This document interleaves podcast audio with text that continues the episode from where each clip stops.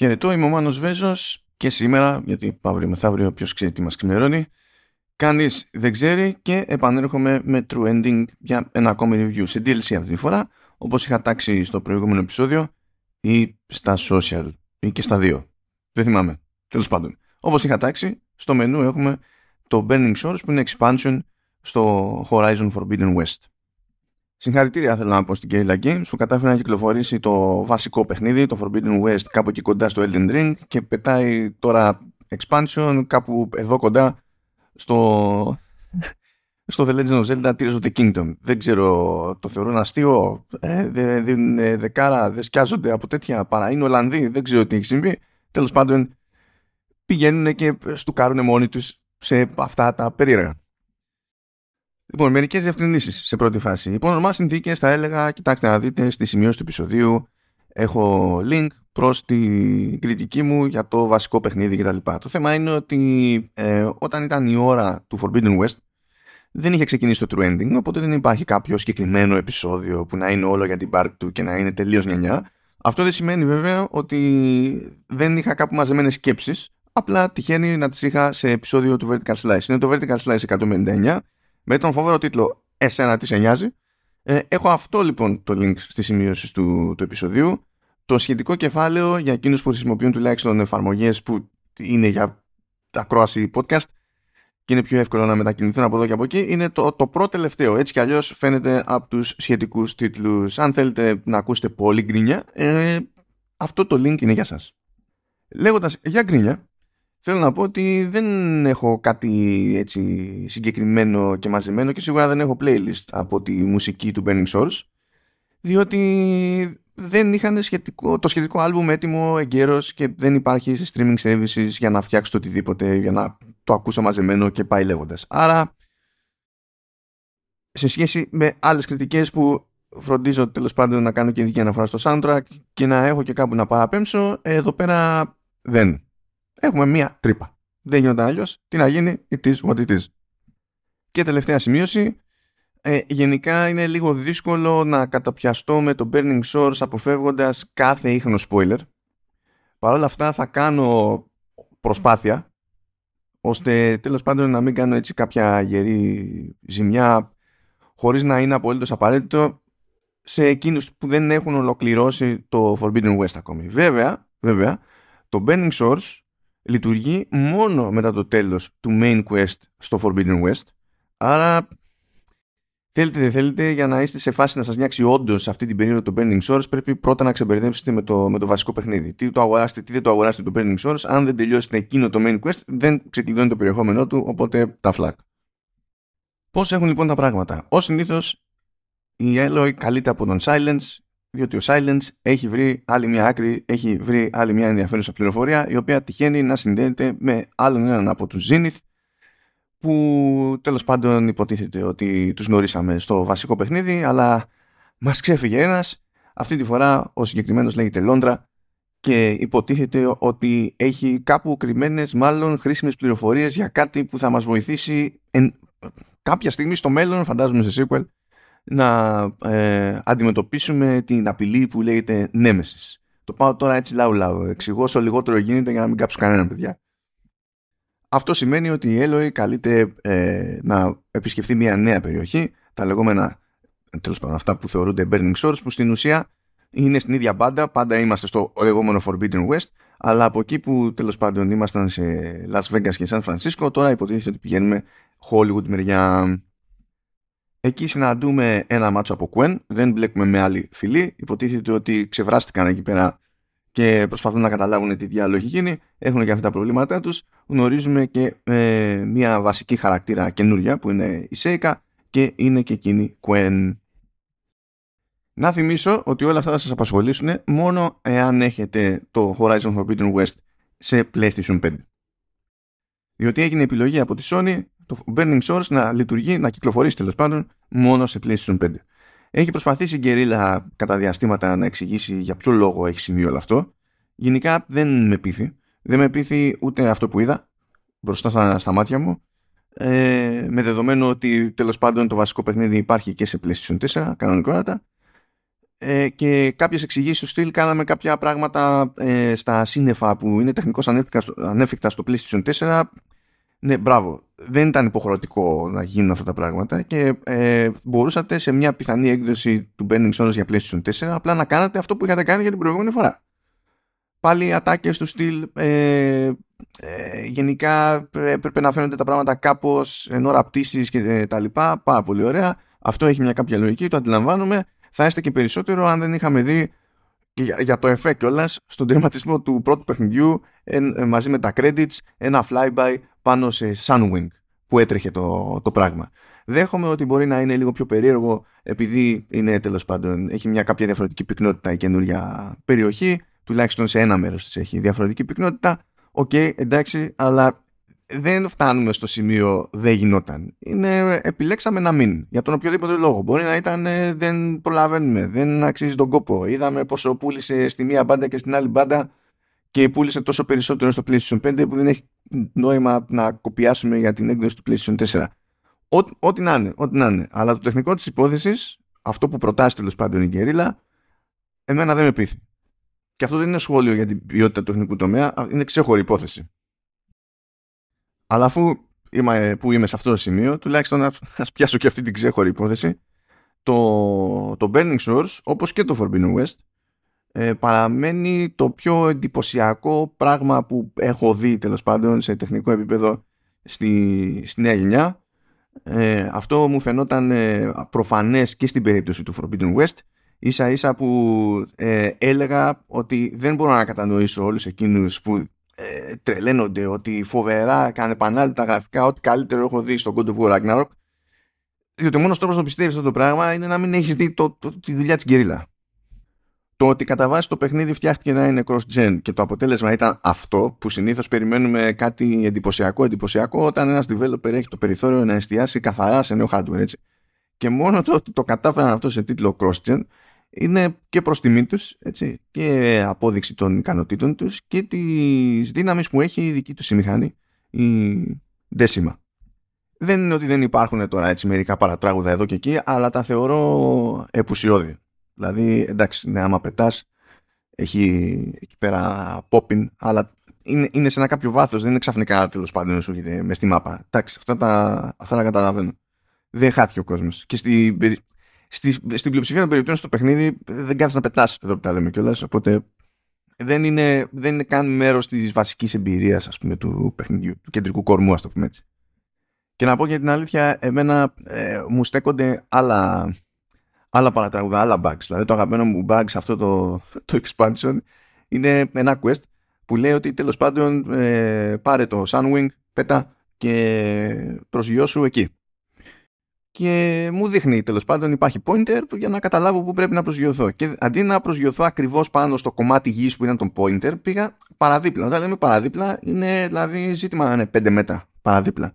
Προσγειώθηκα λοιπόν εκεί κανονικά, κατέβηκα από το Sunwing πήγα τα πέντε μέτρα πιο πέρα στο, στην ουσία στο, στο trigger του επόμενου σταδίου του, του quest και δεν γινόταν trigger. Δεν προχωρούσε το quest.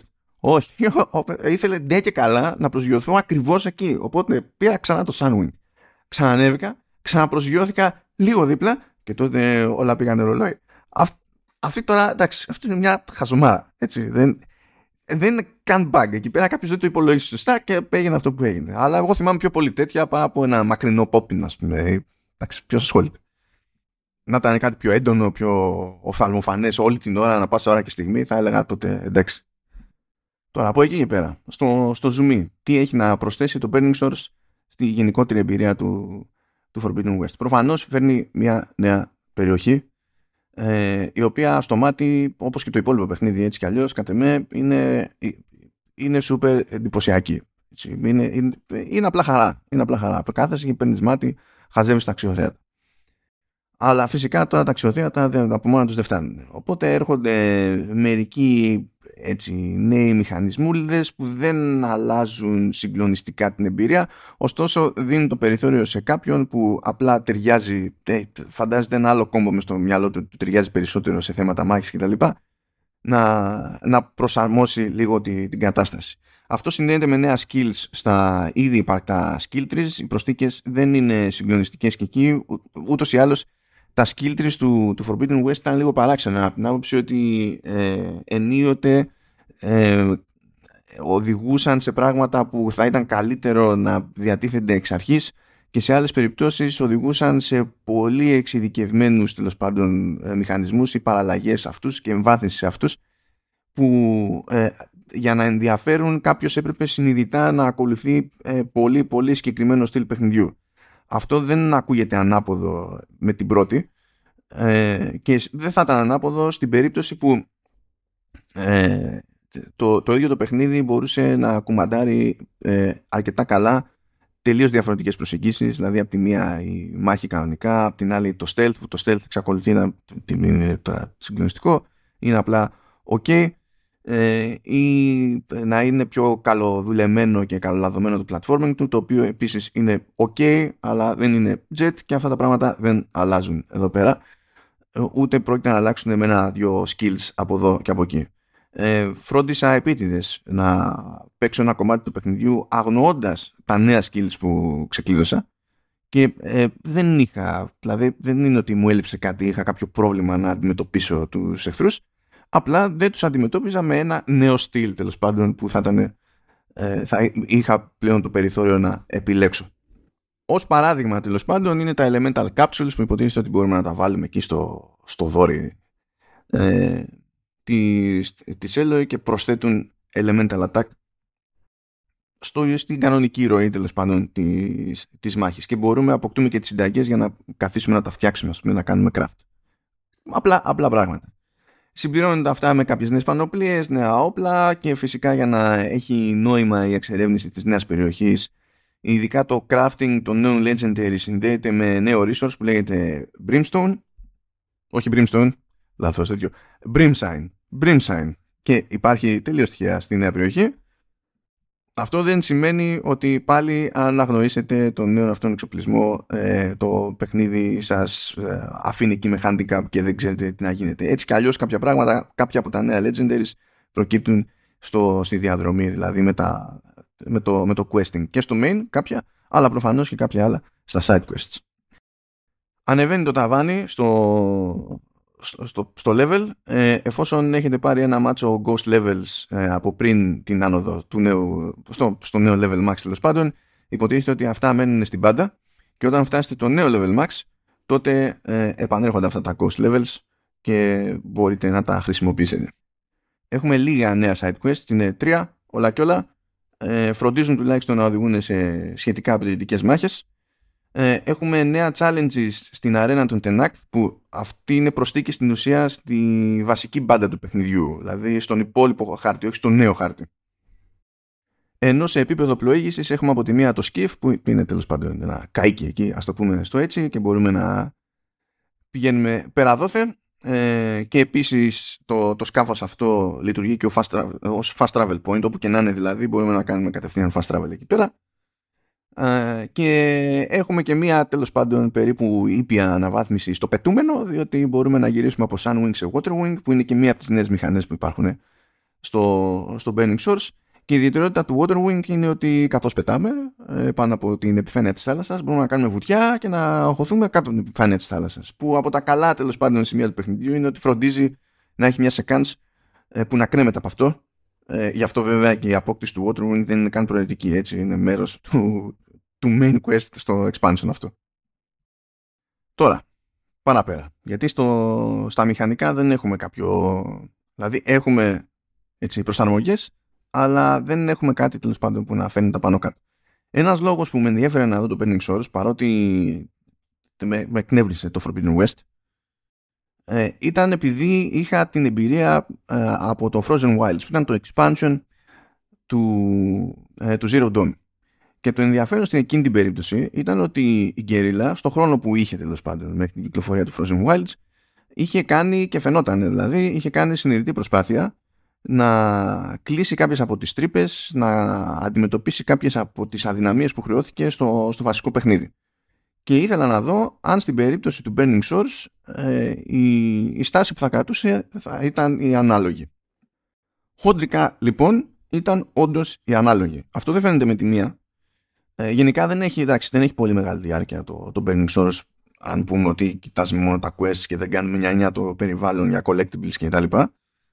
Ε, αλλά δεν φαίνεται τέλος πάντων ε, αυτή η στάση από το πρώτο μισό, το πρώτο μέρος του, του Burning Source. Γιατί στο πρώτο μέρος του Burning Source έχει τέτοιο καημό η ομάδα να παρουσιάσει κάπως τον παίκτη τις νέες μηχανές όπου στην ουσία το βάζει σε μια διαδρομή που του λέει ότι κοίταξε να δεις ε, πρέπει να φτάσεις εκεί. Πάρα πολύ ωραία. Πώς να φτάσεις εκεί, έχουμε φροντίσει έτσι να είναι η διαδρομή στο χάρτη, ώστε να είναι αδύνατο να αποφύγεις μια συγκεκριμένη περιοχή όπου κόβουν βόλτες νέες μηχανές, αλλά και να μπορείς να την αποφύγεις ε, όταν σου βάζω στο main quest objective ε, kill all machines, εδώ, ε, δεν έχει σημασία να την αποφύγεις, διότι αν δεν τις, τις ξεκάνεις όλες, ε, δεν σε αφήνουν να προχωρήσεις.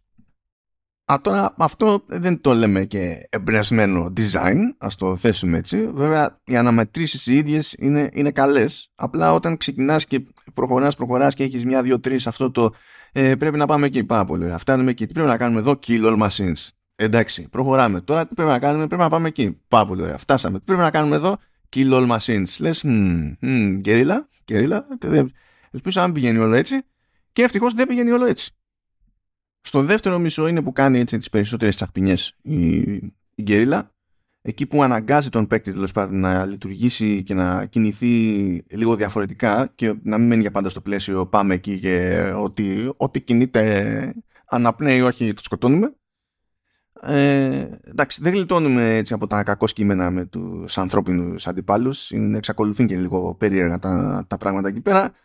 Δεν είναι, δεν είναι πολύ λογικός ο τρόπος με τον οποίο η Γκέριλα επιχειρεί ε, να κάνει τις αναμετρήσεις με ανθρώπους απαιτητικές ε, σε, σε, βαθμό τέλος πάντων που όχι ακριβώς αλλά να θυμίζει τρόπον την ε, τις απαιτήσεις που έχει μια μάχη με μηχανές αλλά εκεί βγάζει νόημα, στους ανθρώπους δεν βγάζει τέτοιο νόημα ούτε με τις πανοπλίες που βλέπουμε ούτε με, τη, με τον τρόπο που λειτουργούν αλλά τέλος πάντων, τέλος πάντων αυτά δεν είναι καν περίεργα είναι και στο βασικό παιχνίδι ήταν και στο προηγούμενο παιχνίδι αν και τέλος πάντων στο Forbidden West είναι λίγο καλύτερα αλλά δεν, δεν έχει αλλάξει αυτό ε, αυτό που έχει αλλάξει σίγουρα όμως σίγουρα προς το καλύτερο είναι ότι κατάφερε αυτή τη φορά η Γκερίλα να φτιάξει ε, τελικό boss fight.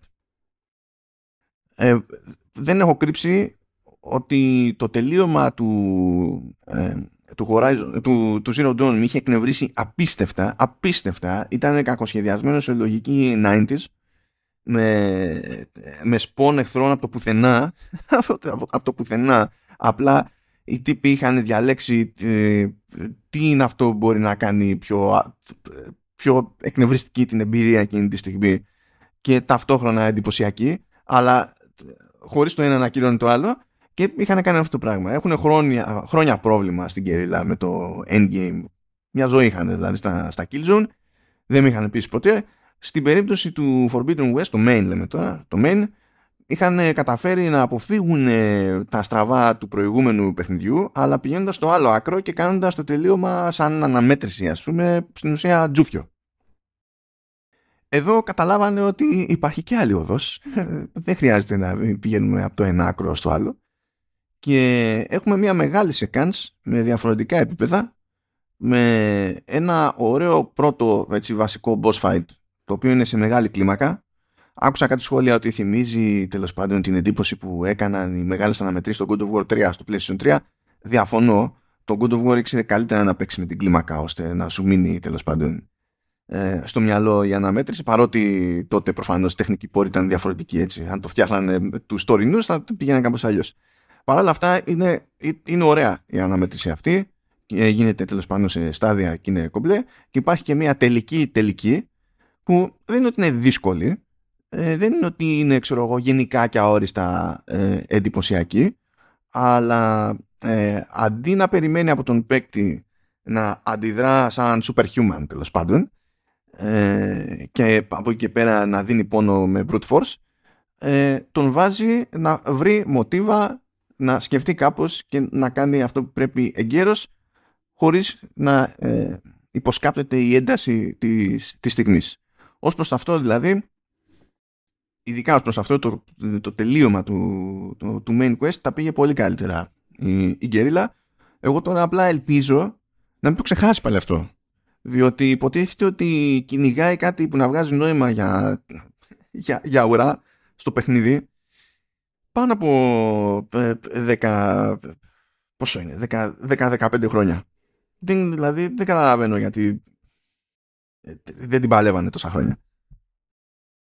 Και στο δεύτερο μισό πάντως, που εκεί βλέπω βελτιώσεις, υπάρχουν κάποιες έτσι ασθένειες που ε, δεν είναι καν ασθένειες, είναι πράγματα που έχουν γίνει εκ ε, είναι βασικά προβλήματα του Forbidden West και συνεχίζονται και στο Burning Shores. Ας πούμε, υπάρχει ένας ε, ωραίος γρίφος λογικής σε, σε κάποια φάση που δεν είναι ιδιαίτερα δύσκολος, θέλει λίγη δουλίτσα, δεν είναι ιδιαίτερα δύσκολος. Και η αλήθεια είναι ότι παίρνει και μια υποβοήθηση τέλος πάντων και από το UI σε εκείνη την περίπτωση. Δεν σου πετάει τέλος πάντων ακριβώς ποια, ποια είναι η σωστή λογική μέσα στη μάπα, αλλά άμα προσέξεις το, το, το artwork του UI έχει έτσι σε σπρώχνει προς μια κάποια κατεύθυνση. Για πολλωστή φορά έχουμε εδώ πέρα και σε ένα τέτοιο γρίφο ας πούμε, που είναι φτιαγμένος ώστε να είναι λίγο πιο τροφαντός αλλά φυσικά και στους μικρότερους ως συνήθως και όχι μόνο σε γρίφους ε, έχουμε την Eloy σε χρόνο 0 να μας λέει ακριβώς τι πρέπει να κάνουμε. Είχα πει ότι στο Forbidden West ε, αυτό μπορώ να το δεχτώ ε, ως μια παροχή προσβασιμότητας, ως μια τέτοιου είδους επιλογή. Ε, θεωρώ απαράδεκτο να είναι το default.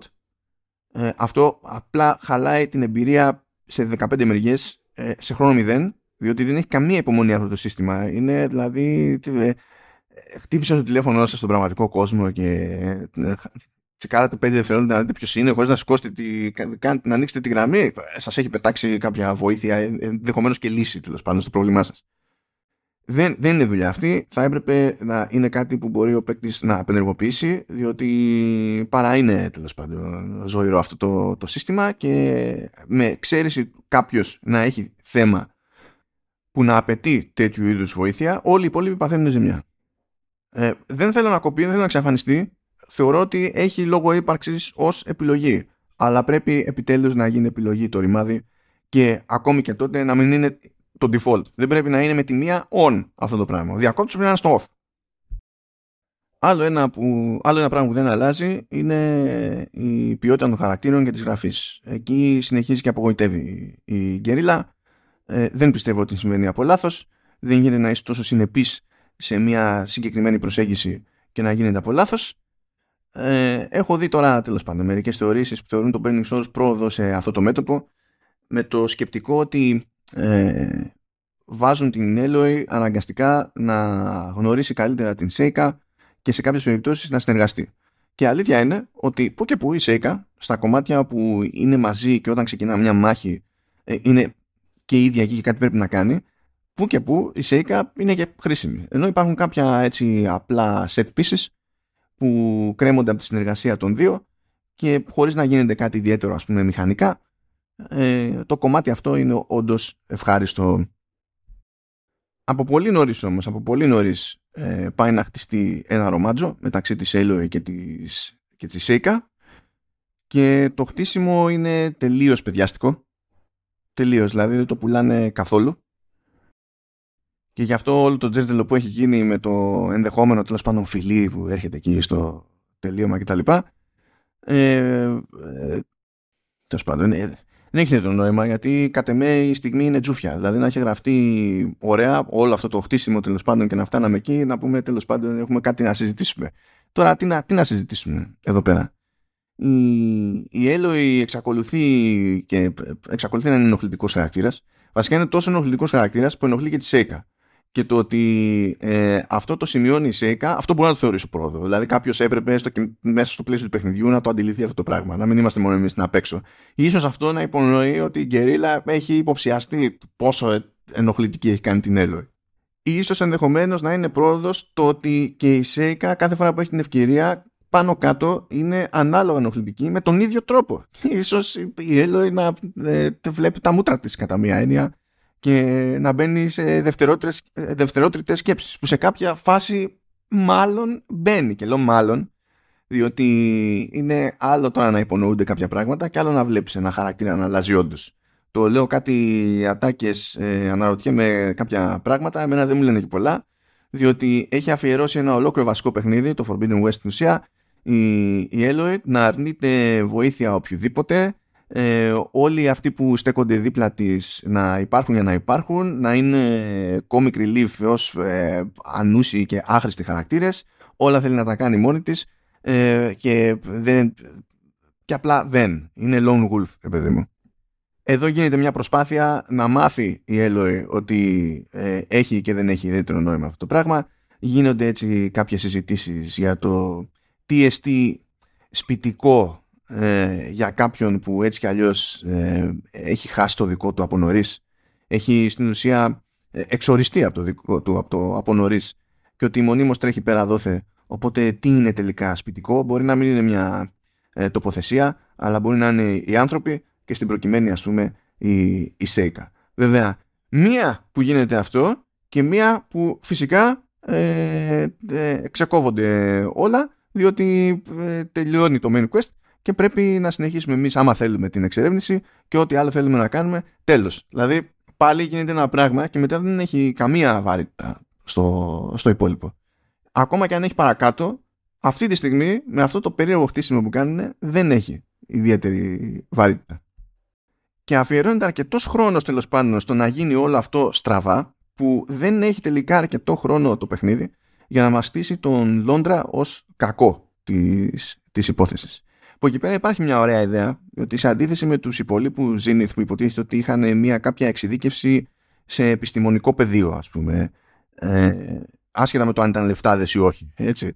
Προφανώς βοηθούσε το ότι ήταν λεφτάδες, ήταν high society κτλ. Αλλά συνήθως είχαν κάποια εξειδίκευση σε επιστημονικό πεδίο και μια συνεισφορά στο πρόγραμμά τους τέλος πάντων και τα συνάφη. Ωραία.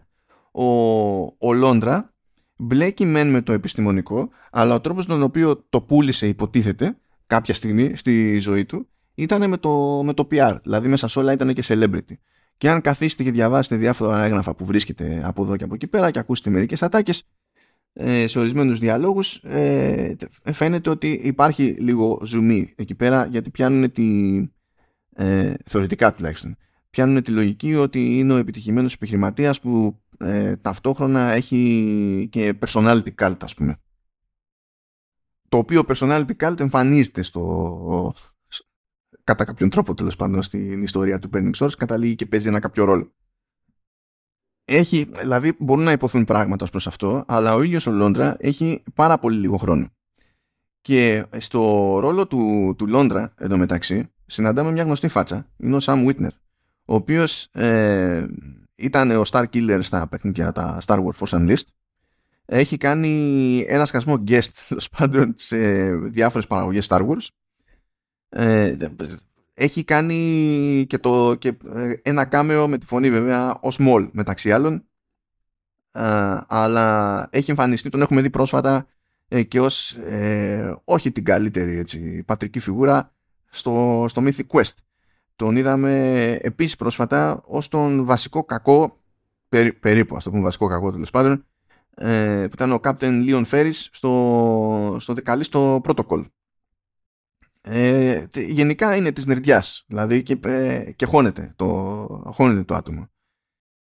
Είχε το περιθώριο κατ' εμένα να αναπτυχθεί περισσότερο, να γίνει λίγο πιο τέλος πάντων η ιδεολογική και προσωπική διαφορά ε, μεταξύ της Alloy και του, ε, και του Λόντρα αλλά δεν έγινε και εκεί πέρα ιδιαίτερη προσπάθεια.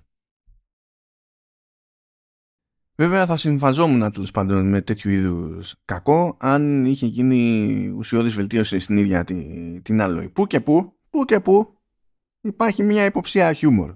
Υπάρχει μια υποψία ότι ε, μπορεί και να είναι human. Αλλά γενικά όλες οι αλληλεπιδράσεις της, της Eloy με τη, και με τη Seika και, και χωρίς ε, είναι, ε, είναι πολύ αποστηρωμένες. Ε, έχουν μια παράξενη υπερευγένεια που περιμένεις από action movie με τον Dwayne Johnson. Είναι κάπως, κάπως έτσι. Τέλος πάντων, έχω, έχω πολλές διαφωνίες γενικά με την προσέγγιση της Γκέριλα. Παρά τα αυτά, το Burning Source σε διάφορα σημεία είναι όντως ε, βελτιωμένη πρόταση τέλος πάντων, βελτιωμένο σύνολο σε σχέση με το Forbidden West. Ε, δεν θα έλεγα ότι περίμενα ακόμη μεγαλύτερες βελτιώσεις. Ε, θα ήθελα όμως έστω έτσι μερικές ενδείξεις ότι η Γκερίλα έχει κατανοήσει επαρκώς τα χρόνια στραβά της που δεν τα κάνει κατά λάθος. Τα κάνει επειδή τα πιστεύει πλέον. Έχουμε περάσει από τη φάση που αναρωτιόμασταν αν γίνονται κατά λάθος ή όχι. Έχουμε έναν πολύ ωραίο κόσμο με πάρα πολύ καλό λόρ, πολύ ωραίες και γερές βάσεις για να κάνεις, να δοκιμάσεις, να, να πεις και να εξερευνήσεις φοβερά πράγματα. Και ε, είναι λες και η Γκερίλα με το που στείνει αυτά τα θεμέλια μετά σκέφτεται ότι εντάξει δεν χρειάζεται να κάνουμε κάτι άλλο. Από τη στιγμή που είναι ωραία τα θεμέλια μπορούμε να φανταστούμε ότι υπάρχει κάτι ενδιαφέρον από πάνω. Εντάξει δεν είναι δουλειά αυτή Ευτυχώς λοιπόν που υπάρχει αυτό το βελτιωμένο δεύτερο μισό στο Burning Source ευτυχώς λοιπόν που υπάρχουν αυτά τα ένα-δυο boss fights που είναι απάνω τα έτσι και είναι όντως ωραία εμπειρία και εντυπωσιακή στο μάτι γιατί εδώ που τα λέμε στους περισσότερους που θα ασχοληθούν με το Burning Source αυτό θα μείνει σαν τελική εντύπωση οπότε έτσι θα, το, θα θυμούνται το expansion πιο γλυκά, πιο γλυκά. Η μεγάλη εικόνα είναι άλλο καπέλο. Πριν σας αφήσω να κάνω ένα έτσι πολύ γενικό σχόλιο για τη διάρκεια βλέπω ως στάνταρ παράπονο τέλος πάντων ότι είναι μικρό το, το Burning Source. Διαφωνώ ως προς αυτό. Ε, δεν νομίζω ότι βιάζεται εδώ και εκεί νομίζω ότι απλά θα ήταν καλύτερο αν είχε μοιράσει την προσοχή του στο χρόνο που έχει ε, λίγο διαφορετικά δεν επιμένω ότι δεν έχει νόημα να προσεγγίζουμε αυτές τις αγορές σαν να ε, είμαστε λαϊκοί και να αγοράζουμε το κιλό καταλαβαίνω ότι το άθλημα είναι ακριβό καταλαβαίνω ότι ε, με δεδομένο ότι κάποιος δεν μπορεί να αγοράζει 10-10 τα παιχνίδια θέλει να μπορεί να νιώθει ότι αυτή η επένδυση που έκανε ε, πιάνει τόπο κτλ. Όλα, όλα αυτά είναι, είναι κατανοητά. Είναι, είναι κατανοητά. Α, το, ζήτημα έχει τελικά, το ζήτημα είναι τελικά πώς λειτουργεί το, το σύνολο, διότι όλοι ξέρουμε σήμερα το τάδε παιχνίδι κάνει τόσο, αύριο κάνει λιγότερο από τόσο, κάποια στιγμή μετά βγαίνει σε μια τιτανοτεράστια προσφορά και όλα είναι σχετικά. Και το κατά πόσο λειτουργεί το παιχνίδι ή όχι δεν πρόκειται να αλλάξει με τη διαφοροποίηση στη, στην τιμή τα, της τιμής θα ζυγίζει ο καθένας μόνος του με την τσέπη του και με το δικό του το κριτήριο. Αλλά να πω ότι το burning source ε, είναι μικρό ε, και γενικά θα έπρεπε να είναι μεγαλύτερο για να αλλάξει τέλος πάντων, να γίνει καλύτερη η, η, γεύση που μου αφήνει, διαφωνώ ως προς αυτό. Ε, και με αυτά θα σας αφήσω να πάρετε τη δική σας απόφαση τελικά για το κατά πόσο και υπό ποιες συνθήκες ασχολείστε ή όχι με το, με το Burning Source ανάλογα πια και με το τι κονσόλα έχετε γιατί πλέον υπάρχει και αυτή η διαχωριστική γραμμή ε, στο συν στο συν είναι το Burning Source στο συν το αν είναι στο συν και η ίδια γκερίλα άγνωστο. Και μάλλον αμφίβολο βάσει track record. Αλλά θα δείξει την επόμενη φορά. Μέχρι τότε μπορείτε να αράζετε και να κάνετε χάζει τη, τη μηχανή τους. Αυτή είναι, είναι ξεκάθαρα εντυπωσιακή. Αυτά από μένα και θα τα πούμε την επόμενη φορά, λογικά μέσα στην επόμενη εβδομάδα, με κάτι τελείως άλλο. Λέω να μην το καρφώσω από τώρα. Ή να το καρφώσω. Μπορεί στα social. Κάντε follow εκεί πέρα. Ξέρω εγώ. Ανάλογα με το κέφι. Τσάω σε όλους και όλες.